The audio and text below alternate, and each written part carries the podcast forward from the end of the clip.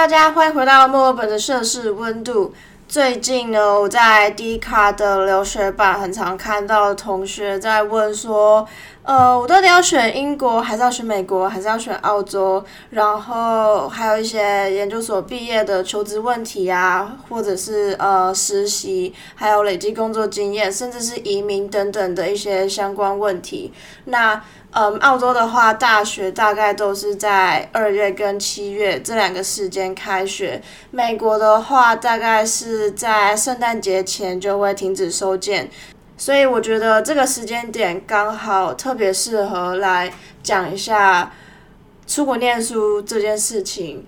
毕竟，我认为出国念书也是跳脱舒适圈的一个类别。我大概是两年前的时候来到墨本这个地方。在那之前，我从来没有来过澳洲。那我有去过英语系国家，我第一个去过的是纽西兰，但是那个时候我的英文能力很差，听不懂，然后也不会说。所以严格来讲的话，澳洲是我第一个到的英语系国家，然后刚好是我英文水准还不错的时候。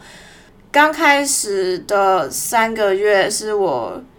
非常不适应的一段期间，我大概花了三个月半的时间才适应这边的教学模式啊、生活环境啊，还有这边的文化等等。那你可能会问我说：“天哪，你怎么会有这个勇气？就是你从来没有事先去过那个地方，然后一下子就决定我要飞去那边读书。”我只能说，要看每个人的个性，还有你用什么样的心态去看待这件事情。对我来说。我在决定要出国念书的当下，也就是往前推的一年前，我就非常努力，然后同时压力也很大。一直到出国前一个月的时候，我心里其实是很担心的，那种心情是大于兴奋的感觉。你会担心说，我会不会在海关被扣留？然后我到那边之后会不会被会不会迷路啊？然后我到那边之后。会发生什么样的问题，你完全没办法预测。但是我觉得，只要你有一个想要出国念书的心态之后，你就要，你就不能想那么多，因为在国外很多东西是非常的 spontaneously，就是突然间就发生一件事情，然后来就是事情来得快，去的也快，所以你要有一个心态是非常 chill 的，就是。船到桥头自然直的这种心态。再来第二个问题，非常多人疑惑的点就是要先选学校还是先选国家？我自己觉得每个人的呃 intention 还有你的想法都不一样。我当初的时候是先选学校再选国家。其实我小时候就一直，其实我小时候。美国对我来说就是一个我非常非常想要去的国家。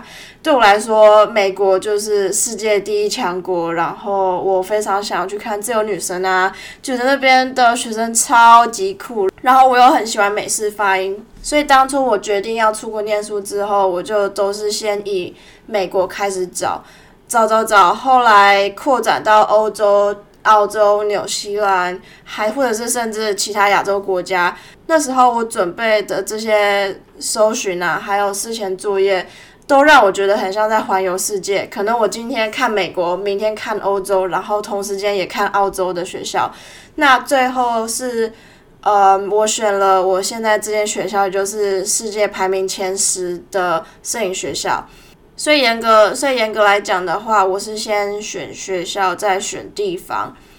那个时候也觉得说墨尔本是一个很酷的地方，在南半球诶。然后我也没有去过澳洲，感觉这个地方看起来还不错的。那个时候我选的时候，我完全，我真的是坦白说，老实讲，完完全全没有想到我毕业后有有没有要在那边工作，我毕业后要在哪里工作，我要回台湾吗？还是我要留在澳洲？我去那边之后。呃，我的未来可能三年、五年之内，我的规划是什么？我从来没有想到这些东西。我会鼓励大家，你在选学校还有选国家区域的时候，要先把这个国家的呃政府单位他们怎么运作的，还有一些文化上面的东西，先有一个大概的嗯了解，这样子你才会对你三年内、五年内的未来规划会有一个比较呃 clear 的蓝图。再来，我想要讲一下出国念书你一定要有的这些心态是什么东西。第一个，我到现在都还是有点看不太惯的，就是嗯，很多华人都只会跟华人混，这是我到现在都还是有点呃看不惯。我当然知道说每个人都有每个人自己交朋友的权利跟选择，但是我会觉得你既然来到了墨本这个地方，然后你只跟台湾人或者是跟亚洲地区的人的。混的话，你就是等于是把你自己自身的文化搬到国外，你只是换了一个环境，你自己本身的个性还有你的相处模式，就是都没有改变，你只是把台湾那个地方搬过来而已。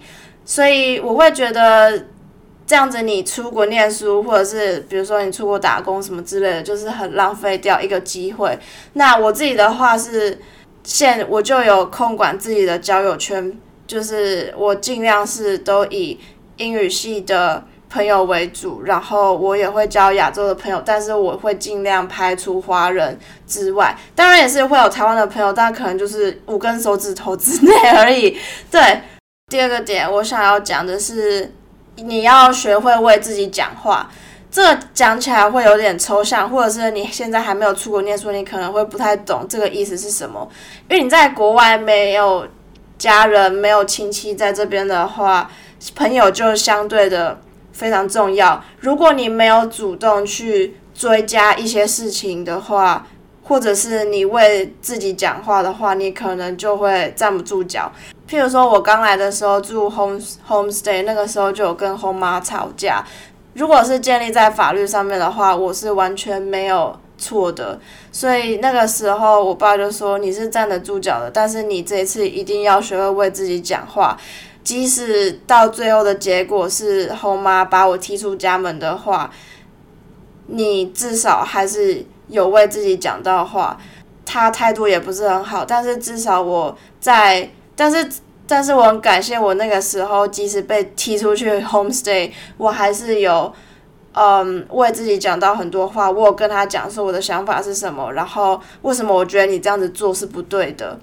Overall 来讲的话，我觉得你要学会为自己讲话的前提是你要懂这个政府的一些法律，还有这个政府是怎么运作的。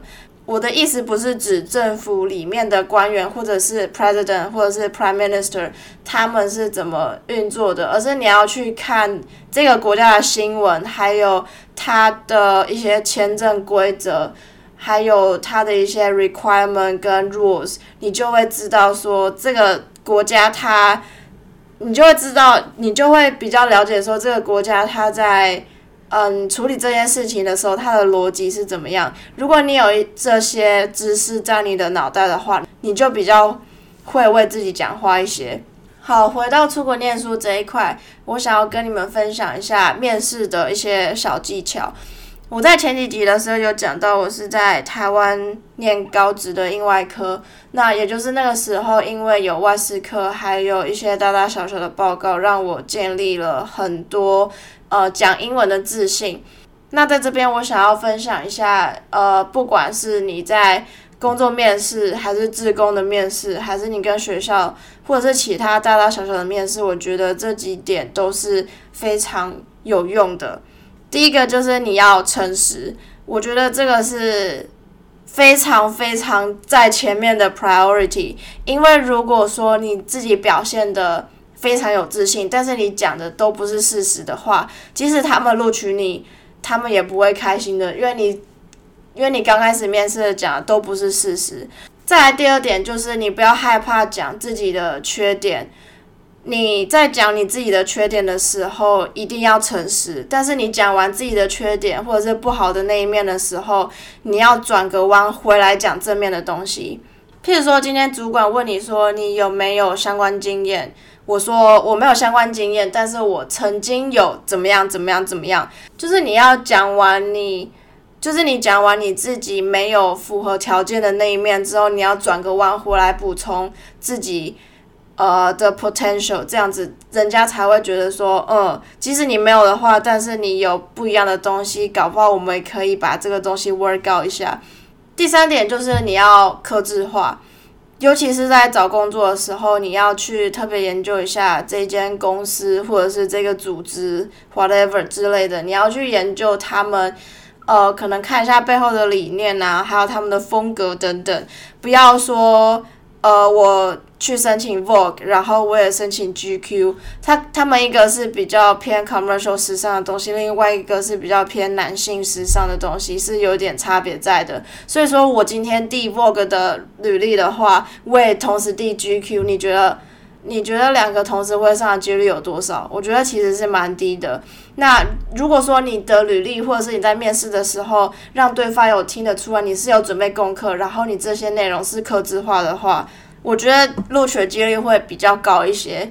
所以以上就是几个我觉得在面试的时候你应该拥有的几个小技巧。如果说你面试过了，然后准备出发要出国念书的话，开始打包行李，我跟你说。不要跟我之前一样，感觉像在搬家一样。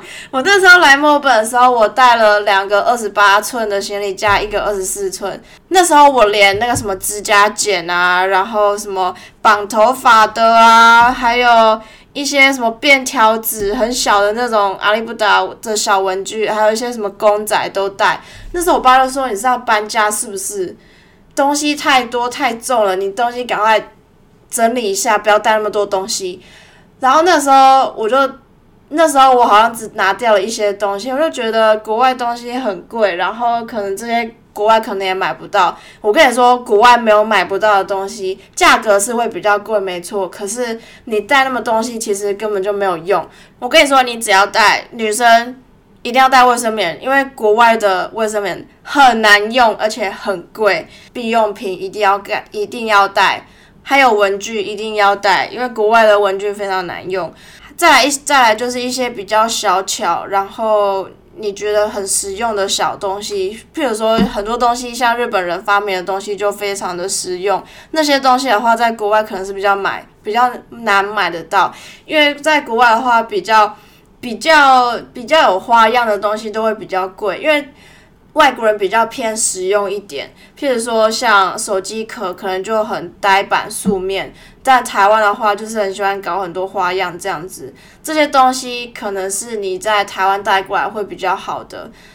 所以当你行李准备完，人到了那个地方之后，我们现在要做什么呢？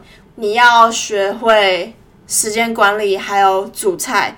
没错，这两件事情我觉得是在国外念书或是工作，你都要必备、非常需要的两个技能。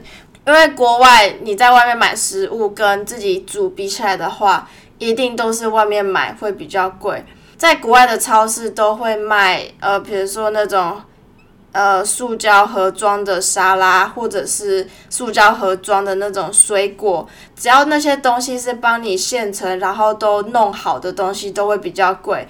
如果我今天买自己买苹果、香蕉、西瓜，然后自己回来切一切，然后这样吃的话，都会比那一盒装好的水果还要来的便宜。像我自己的话，是大部分都是自己煮。如果我今天是出门长时间，整天都在外面，或者是跟朋友见面的话，我才会吃外面。或者是我今天很累，譬如说我上一整天的课，我就在回家的路上买晚餐吃。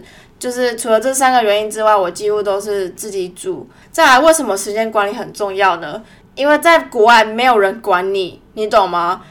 没有人管你的情况下，你可以摆烂。你也可以很努力、很上进。如果你摆烂的话，就是摆烂，什么都做不好，然后呃没有什么成就。但是如果你时间管理很好的话，你可以发，你会发现说一天你其实可以做非常多事情，然后你一个月可以过得非常的充实。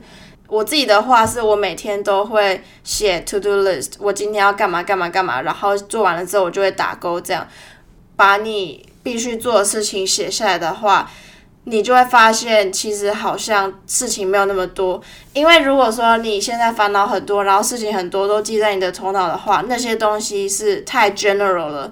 你把它写下来之后，它就会变成 specific 的东西，你就会觉得，哎，好像我都可以做得到啊，然后就一一打勾，一一打勾这样。所以以上就是跟你们分享，嗯，出国念书。从一刚开始做决定，然后到选学校、面试、整理行李等等，然后一直到嗯真正去到那个国家的一些方法跟小技巧，还有心态等等。